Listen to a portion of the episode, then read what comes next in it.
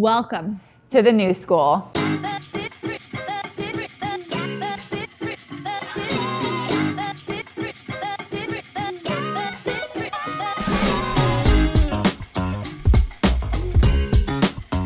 what we wanted to do was talk about the concept of authenticity and vulnerability in an industry that has typically been super buttoned up, super professional, and a little bit old school.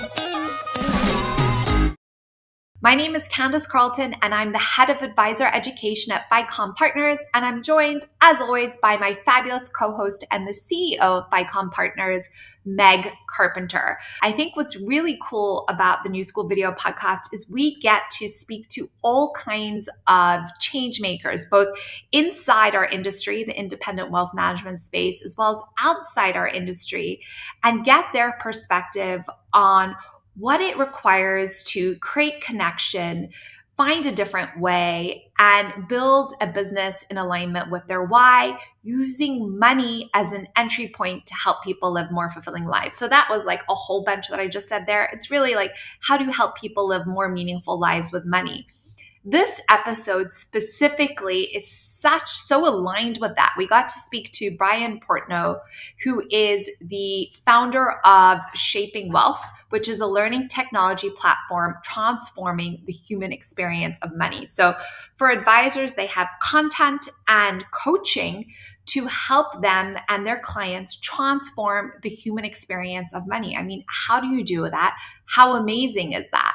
Brian is a CFA, he's an author, and he also is a PhD from the University of Chicago. So his insights and perspectives are fascinating and expanding. Let's get started. Hi, everyone. We are so excited to have Brian Portnoy on the podcast today. So, Brian, I thought this really stood out from your Shaping Wealth website. You said it was actually, I think, a video on your main page, and it said, We seek understanding, we want contentment, we seek well being in all aspects, but getting there isn't easy. We say enough to refocus, take control, and elevate. And I'm paraphrasing a little bit of this. We are shaping wealth, a well being platform devoted to changing the experience of money and helping people underwrite a meaningful life. And you say that you do this through coaching and content. So the first question I had is how do you see content shaping people's well being? So I love this question. And, you know, we could go back to the ancient Greek philosophers to talk about how our self understanding, our understanding of the world contributes to the good life. I, I, doubt when you asked the question, you wanted me to go back to Plato and Aristotle. But the fact is that the three of us and our loved ones and everyone we know is thinking about what's a life well lived. And so, you know, we've got this modern world called content, but let's just call it knowledge. Let's just, you know, refer to the fact that we're trying to figure things out and also stipulate that it's never been harder to do that because we've never had to sort through more information, more data, more choice. So I, I think you know there's a, a, case to be made that under, understanding the world around us uh, contributes to our sense of, of, of well-being, but also the process of simplification makes a really powerful difference because we we don't want things simplistic, but we do want them simple and anybody that can help people bring you know carry them along their journey from the complex to the simpler i think is doing really good work. And you know um, uh, we see it in our financial services world. There are some groups and you know i've kind of tried to insert myself into that dialogue um, with hey let let's simplify things. Let let's clean it up a little bit. And that clarity hopefully inspires some of the well-being that we're talking about you know, when I was looking at that on your website and doing like all the research to have you on as a guest, thank you for being here. We're really excited about it.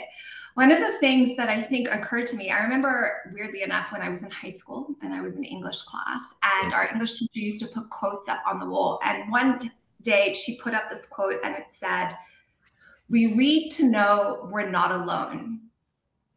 And at the time, I thought this is important, but I didn't quite understand it. But it, it kind of stayed top of mind. But I knew there was something really high impact about it.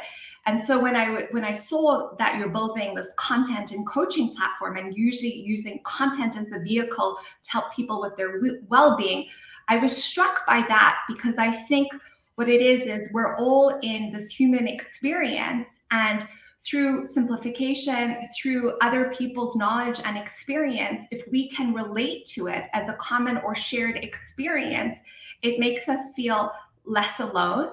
And if we can see real life examples of people who've used the experience to create more fulfillment, we then feel like it's more possible for ourselves. Well, I'll uh, quote for quote. One, of my uh, favorites, which I think fits in here, is from E.O. Wilson, who invented the field of sociobiology half a century ago. And, and he said, recently passed, but he said some years ago that we're drowning in information but starved for wisdom.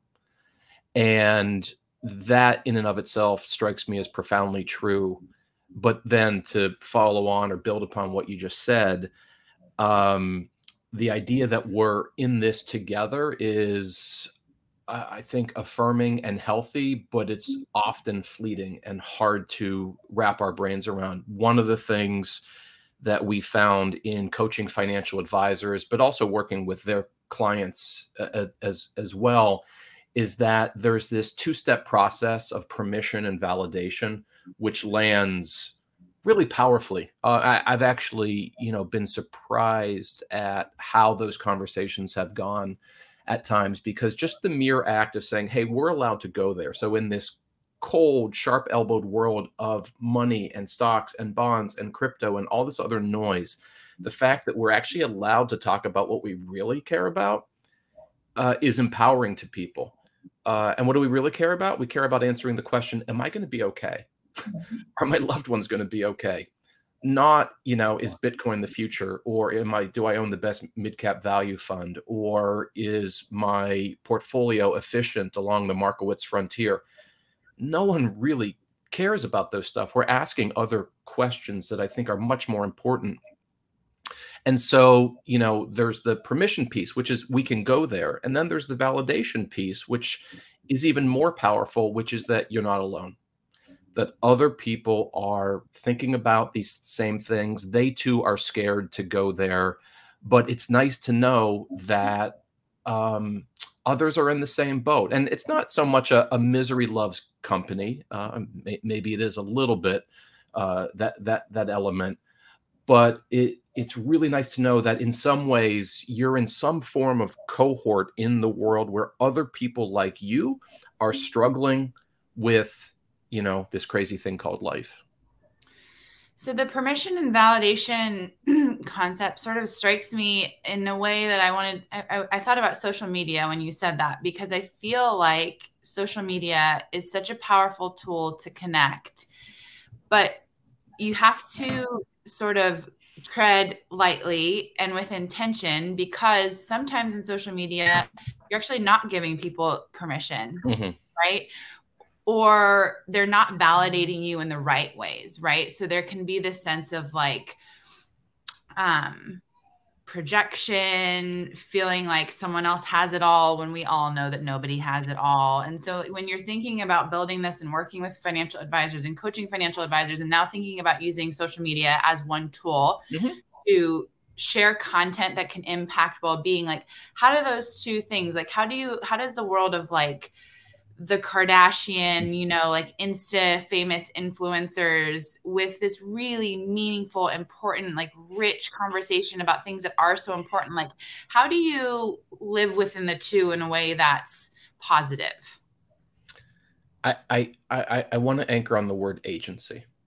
Hmm. I think that we sometimes underestimate and undervalue our own agency in the world because life can often feel so overwhelming and, and we can mm-hmm. even you know we could just narrow it to money world and not just investing but saving spending budgeting you know giving you know being being charitable how we go you know think about the phrase how we make a living. So it's a job you know you sell your labor for cash but we call it you know making a living. That's a loaded phrase and it's a it's a it's a deep phrase that we sort of gloss over So if we anchor on the fact that we all have a lot of agency, probably more than we think we do, then we could g- choose to be along, you know, this broad conversation, um, forces for good. And so, mm-hmm. yeah, of, of course, there's the opportunity to um, you know you know the, the word authenticity you know what a lot of us are doing is sort of curating our authenticity which is you know uh, sort of a weird paradoxical thing. Like if you're curating your authenticity then is it really authentic? Mm. but like you know putting yourself out into the world as you really are and trying to help. So you know one of the you know so so agency is one thing. Like you you can choose to try to do good. And then the second thing i'd put in the mix and and sort of what's at the emotional core of so much of the programming and coaching that that we're doing with advisors and their clients is empathy. Mm-hmm. So we do a lot of programming and training on empathy. And is empathy a trait or a skill? Yes. We underplay though the fact that it is a skill and that we're not here, you know, us as coaches, but all of us just being in the world together. The, the goal for any of us is not to become Oprah or Brene Brown it's to become a slightly more empathetic or slightly kinder version of ourselves. And I think we all know that when we take that leap, which makes us feel vulnerable, I mean, you know, hashtag Brene Brown, um, we, we know that it can make a real Im- impact in the world.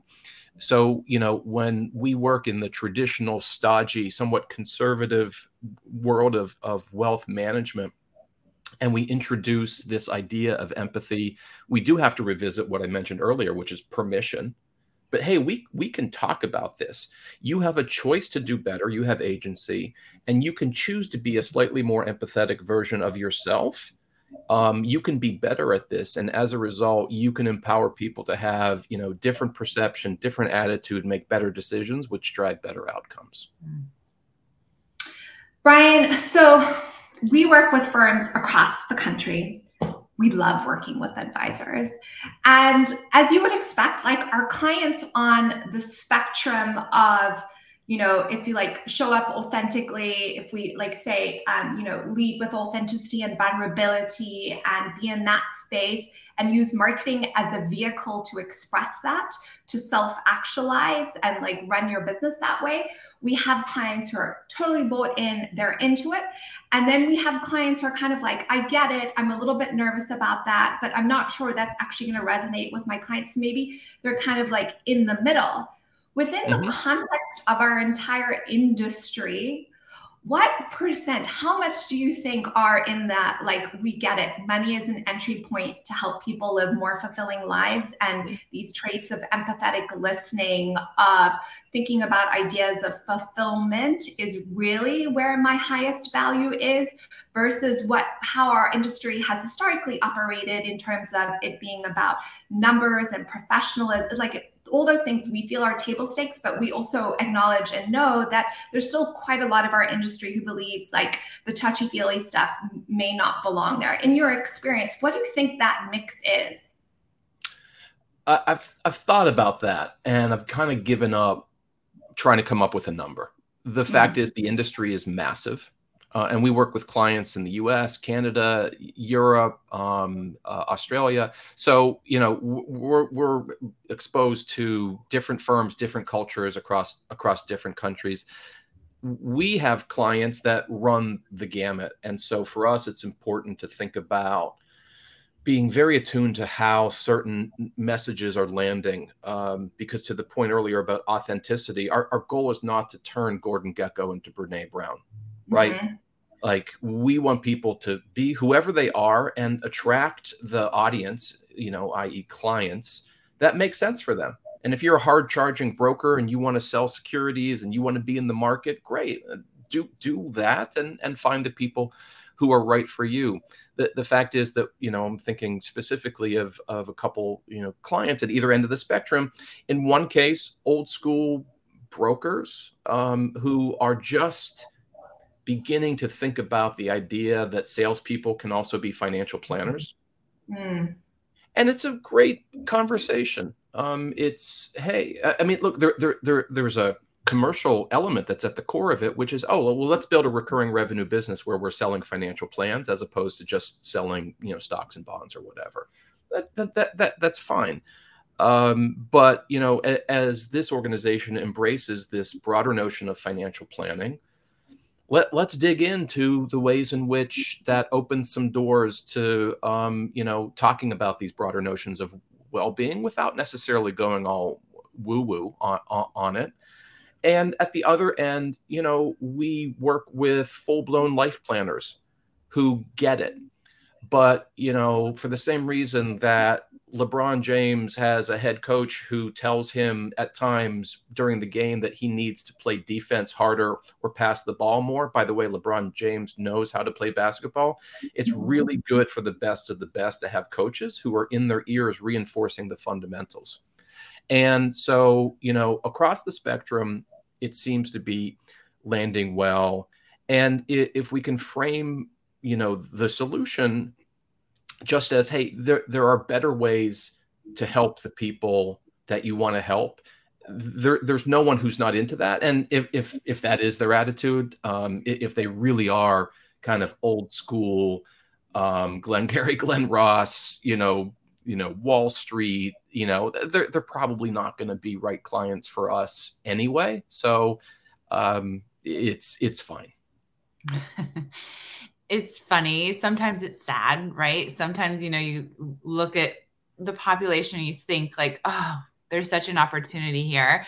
I think where we've found a lot of alignment is and just really focusing on working with the advisors who share our worldviews and and and sort of want to build that better business that you're talking about. Mm-hmm. And we feel like our impact and the work that we do every day sort of helps by extending that impact that they want to deliver to their clients by helping them get in front of more clients. Mm-hmm. And so we talk a lot about sort of um, just reshaping, as Candace said, like not focusing on the table stakes, but really focusing on, you know, where are the advisor's vision and values? How do they align? How does that sort of resonate with the change that they're trying to create within their individual business? So tell us a little bit about your personal story brian and like how did your vision and values come together to find this alignment that you have now with shaping wealth? Um, how does that relate to your personal journey yeah I, I really appreciate that that question, Meg. I mean, what what what isn't one's personal journey? Um, I, and I'm pretty, you know, I've written a few books, and I, have been pretty transparent about the things along the way, both both good and bad. And you know, I'm on my fourth or fifth career, not job, career, because I started out in politics and then academia, and sort of stumbled into the the world of of, of money management about 23 years ago at uh, uh at Morningstar uh, here here in Chicago, and um, so you know for for me the the the personal journey was number one just figuring out the, the the technical pieces to it but then recognizing after a number of years that there's a real personal side to money that sometimes gets explored but often does not. And you know uh, among other light bulb moments kind of the pivot from investment management where i was in the hedge fund industry and managing portfolios and doing all of that which was was fun. It was lucrative. It was enjoyable. It was great. And moving more toward the wealth management industry so the the the advice business and, and seeing that the opportunity to help real people in their day to day was an even bigger opportunity than I thought it was. And then I combined that with the fact that you know I've got three teenage kids I've got aging parents um, some things are great some things are not at all great. And so especially when I wrote the geometry of wealth which you know i published that i think in 2018 which means i started you know thinking and writing about it in 2015 2016 so it's been quite some time now um you know it was me looking at you know my my kids at the time and just wondering you know whether they were going to be okay. Um seeing my parents begin to age and my wife's parents begin to age and ask geez you know are they going to be okay? How how are we going to be able to help them? And you know so i had been writing and thinking about the investment piece uh, uh, of our world for for many years. And i kind of came to the conclusion at, at, that pivot point like who who cares? Or at the very least like how about we situate that uh, that that question within a broader context? And the, so the broader co- context is these questions like am i going to be okay? How much is enough? Does money buy happiness? And, and, once I turned the light on in that dark room and I walked into it and I embraced it, I kind of felt like I got into, um, well, I felt a certain alignment with with myself. And you know, the book's been really well received, which is humbling. And then, you know, it's clear, you know, from uh, from the geometry of wealth, the shaping wealth. You know, it's the inspiration for this business, and you know, knock knock wood. You know, about a year and a half into this, it's it's going well. The message, the message that we can have a broader conversation about money, and doing so is a skill that we need to practice, seems to be landing really well with a lot of people. Do you talk to your teenagers about some of these concepts? Like, do you talk to them about funded contentment? Do you talk to them about underwriting a meaningful life? I mean, I have to imagine, like, you're their dad, so it's probably like woven into things. Like, do you have conversations with them? Well, I hear words like cringe. and at other times I hear nothing because they're just staring at their phone. Um, Tracy and I have been, I think, deliberately transparent about certain elements of money life because I know growing up, money was a great source of stress in the house. Not that we didn't have any, it's just my parents fought about it constantly, and it was the zero sum battle, and uh, it was really quite miserable. Um, and uh, you know, for I, I didn't want to, them to have that experience. Um, and so, you know, I'm not showing them my pay stub. Um, I'm not getting into the details of the, you know, the family portfolio but um, I want to create, and I think we've created a, a, culture of transparency in our family where we can talk about what things cost. We can talk about things that we can't afford. You know, I've done pretty well over the years, and there's lots of stuff that we either can't afford outright or we can afford, but it's not a good use of our money. Um, you know, we've taken, you know, we love travel as a family. There's been opportunities to say, hey, that thing these these two things cost X versus 3X. We can do either. What do you think the trade-offs are? Mm-hmm. So I, I'm not talking to my kids about funded contentment, but I am trying to create, we are trying to create a healthy attitude toward these things because so much of money life um, becomes stigmatized at a younger age. I, I, want them to kind of have the the wiring and the space to engage in these things when their lives get much much more complicated with you know you know having jobs and needing to save and invest and having a partner and at some point having kids and all that it's gonna you know life's gonna get messy. Hopefully some of this stuff rubs off on them I feel like that's such a wonderful gift that you're giving them because having open, truly and transparent conversations. I mean, you shared a little bit. Can you call, that, can you call them and tell them that? I don't think much of anything. Right after this, Ryan. Right after it. but you shared a little bit of your story and, and, growing up and what it was like, what that money conversation was like in your household. And I think as a child, when you were a child, and I think we all have our own money stories um, that we bring forward. And we had a, a pot, new school podcast guest, um, Anna N'Jie-Konte, on last year. And Love she her. just talked about like removing judgment as it relates to money. And so the reason that I say that I really believe you're giving your children a gift is because if you send them off into the world having had these transparent and honest conversations without judgment, right? Mm-hmm and they're not going to bring that forward with them when they move into their careers and and whatever the future looks like for them. And i think that that's just really important. I mean anna was talking to us about you know as an industry we have minimums. So you talk to people and they're like the first thing they think about when you ask them do you work with a financial advisor? is oh i probably can't afford it mm-hmm. you know i probably don't meet the minimum like they're they're putting judgment on themselves because of how the industry mm-hmm. shows up so that's there was a sort of i think hidden thinking behind the question about how you're talking with your children because so much of this i think is ingrained and like how we're raised and how we develop and so as an industry if we can hear these things and if we can see these examples and if we can have emotional resonance for how Brian talks with his children, that actually could have significant impact. I, you know, so you use the phrase "how the industry shows up," and if I can just press on that because I, I, I really like that phrasing. And the fact is that the industry shows up in a really lousy way most of the time. And I've thought about this a lot lately because what we're doing, you know, for the most part is tra- training, you know, our, our main program is called Building the Behavioral Advisor. We think about it as someone who really takes seriously the human experience of money. And that's a big, big co- conversation. The the fact so so we're sort of you know building out the supply side of behavioral advice but i've increasingly thought about well what's the demand side?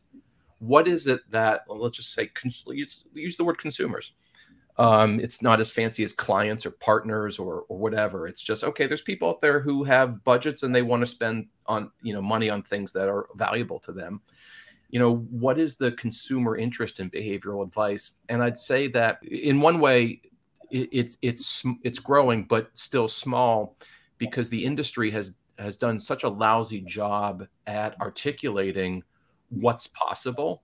And when I think about Anna, who I, am a huge fan of, I actually got to meet her uh, in person at a conference a few weeks ago, which was just such a, a privilege. You know, you know, she she's one of the people who's putting out into the world that we can talk about these things. It's the permission and validation rhythm that that is that is so important.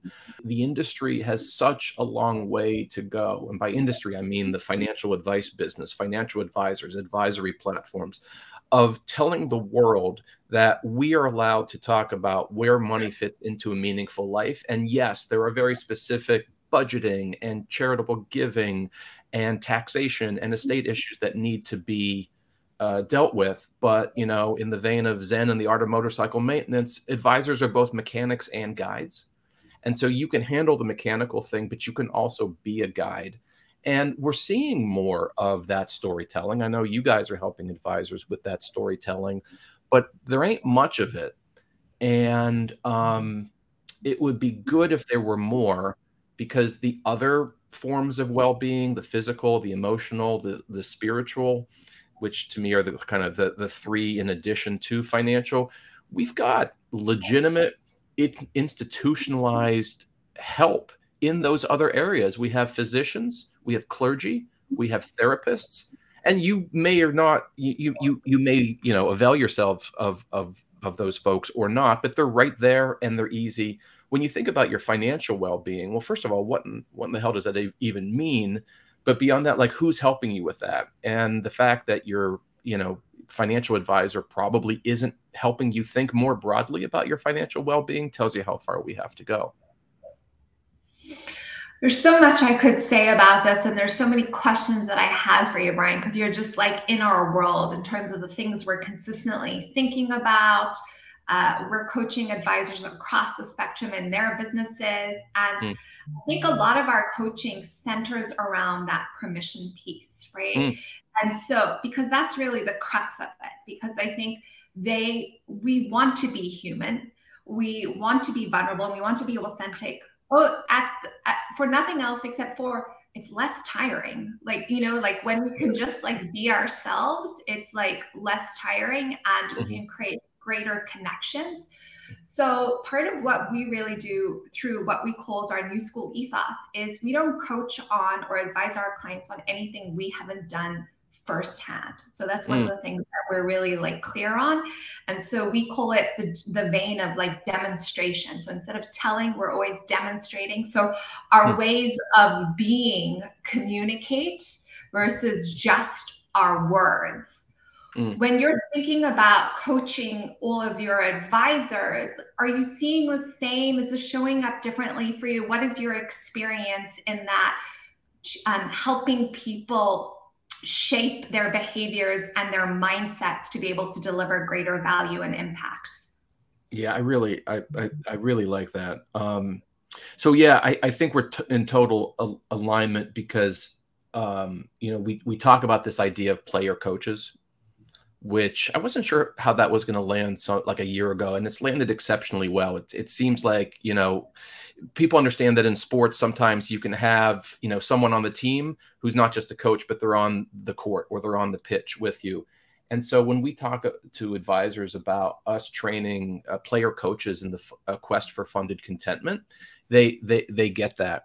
And so when we have people go through our courses and we work with them, we, we say, you know, it, it's not acceptable that you just attend. We need you to show up meaning that we need you to really engage in your own personal journey and what seems to be landing. It's really early days, but you know, we're we're paying close attention to how our learners are are kind of reacting and and, and responding and to the extent that we are framing our coaching as an opportunity for personal growth what is mm-hmm. funded contentment to you? What is how do you underwrite a meaningful life? Where you know how much is enough? Are you going to be okay? All the big questions that we like to explore.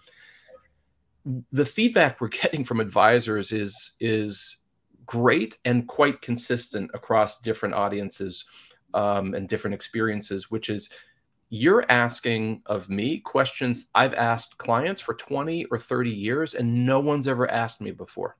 No one's ever asked me my money story. No one's ever mm-hmm. asked me what money means to me. No one's ever asked me whether or not I think money buys happiness. Well, we're asking all of those questions and many, many others um, o- o- over the experiences that we create. And we're finding that that opportunity for personal growth then has wonderful um, consequences for professional development because you can get to the end of the line and ask really, uh, I, I, think, sterile and tin eared questions about return on investment and things like that. Like, oh, if I take your class, is it going to produce X number of new assets and fees? And you know, I, I, I understand we, including me, have to have to pay the bills but there is something about not just attending but showing up and you know learning how to be that authentic self delivering a better experience for your clients. And if that doesn't translate into higher client satisfaction higher retention rates more clients more assets um, then something has gone wrong in the mix. Um, we're, we're seeing that those you know end of the line quantitative material um, uh, consequences are very much happening but not because we're managing to them. They they just stem from a more authentic process. So i have an interesting question and I, I don't know if you'll be able to answer it but I, i'd love kind of like your gut response and maybe it's something that you've you've thought about before but one of the reasons we only we tell our clients to speak from firsthand experience. And the reason that we only speak from or advise on from anything from firsthand experience is because we're now to the point that we started with in the information space. There's so much content available. Anyone mm-hmm. can create videos, anyone create can create podcasts. And we've become so discerning that we can tell when someone's selling to us yeah. and we can tell when someone's not talking from pers- firsthand experience. So it's not just some woo woo progressive notion, it's like mm-hmm. it's a notion to increase effectiveness. And I know you're a PhD and you've got all this really impressive um, experience. So, what is it? How is it? What how is it that we're able to discern when someone's not speaking from firsthand experience? so my partner Neil is an expert in applied neuroscience. I, I don't know if we could patch him in because I, I, I, don't know. We're uh, let me just give you a real short answer because yeah. a, a, a fulsome answer is I, I I don't know how to fully explain it. But the fact is yeah. that we are we are social creatures and we are highly highly attuned social creatures.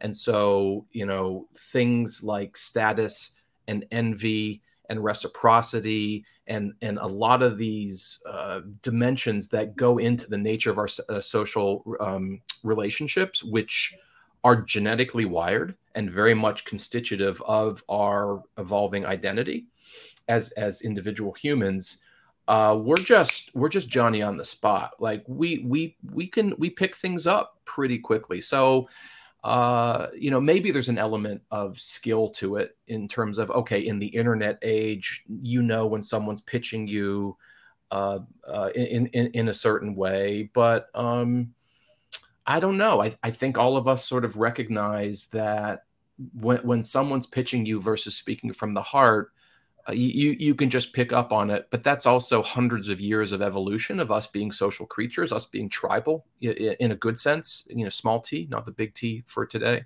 uh, today's politics. Um, we just get it. Yeah.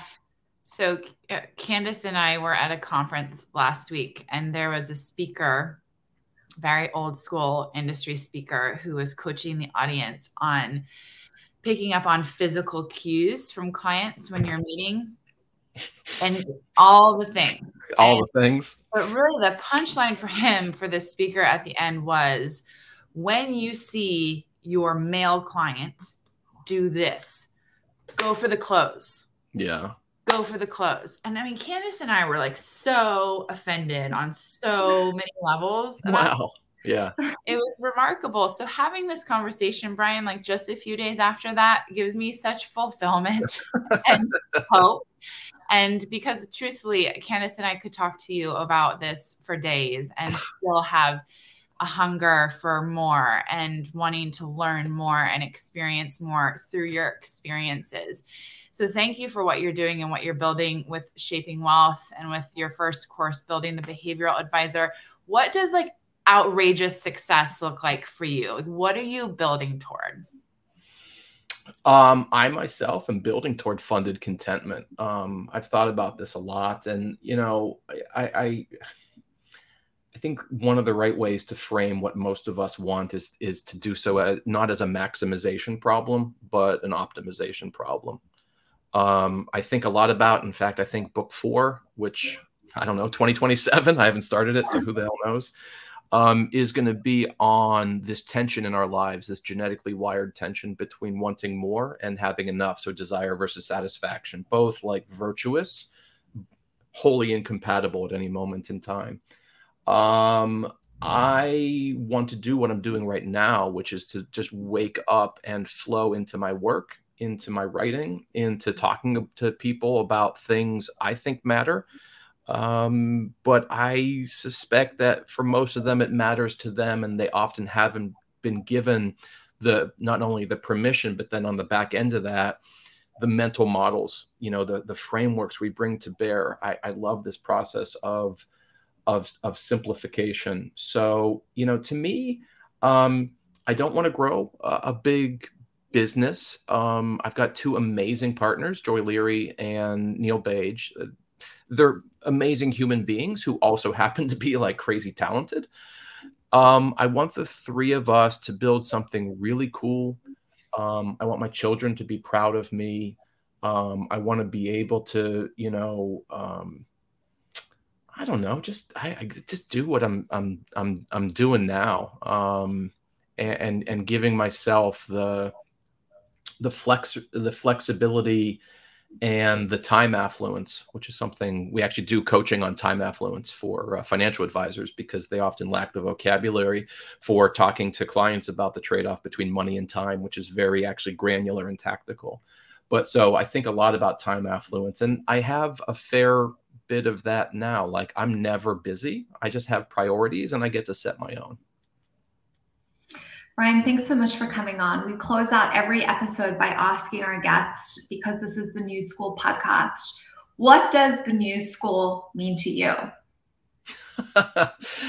oh man, the, the, the the new school is the the willingness to talk about money's relevance in leading a money in, in leading a meaningful life um, being being able to go there and ask the uncomfortable questions that everybody actually wants to talk about. Thank you so much for being here. Where can people find you? Shapingwealth.com. Um, everything's there. Um, you know, overview of who we are, a little bit of, on our programming, uh, behavioral, uh, building the behavioral advisor, um, that is uh, oh and then i guess twitter. Uh, financial twitter has actually been an amazing experience for me for many years now. The friends and the learning opportunities notwithstanding all the noise and the bs of twitter it's been it's sort of my day-to-day office and i love the experience there and i'm, I'm at brian portnoy so i'm easy to find there. Thanks so much for coming on brian. Thank you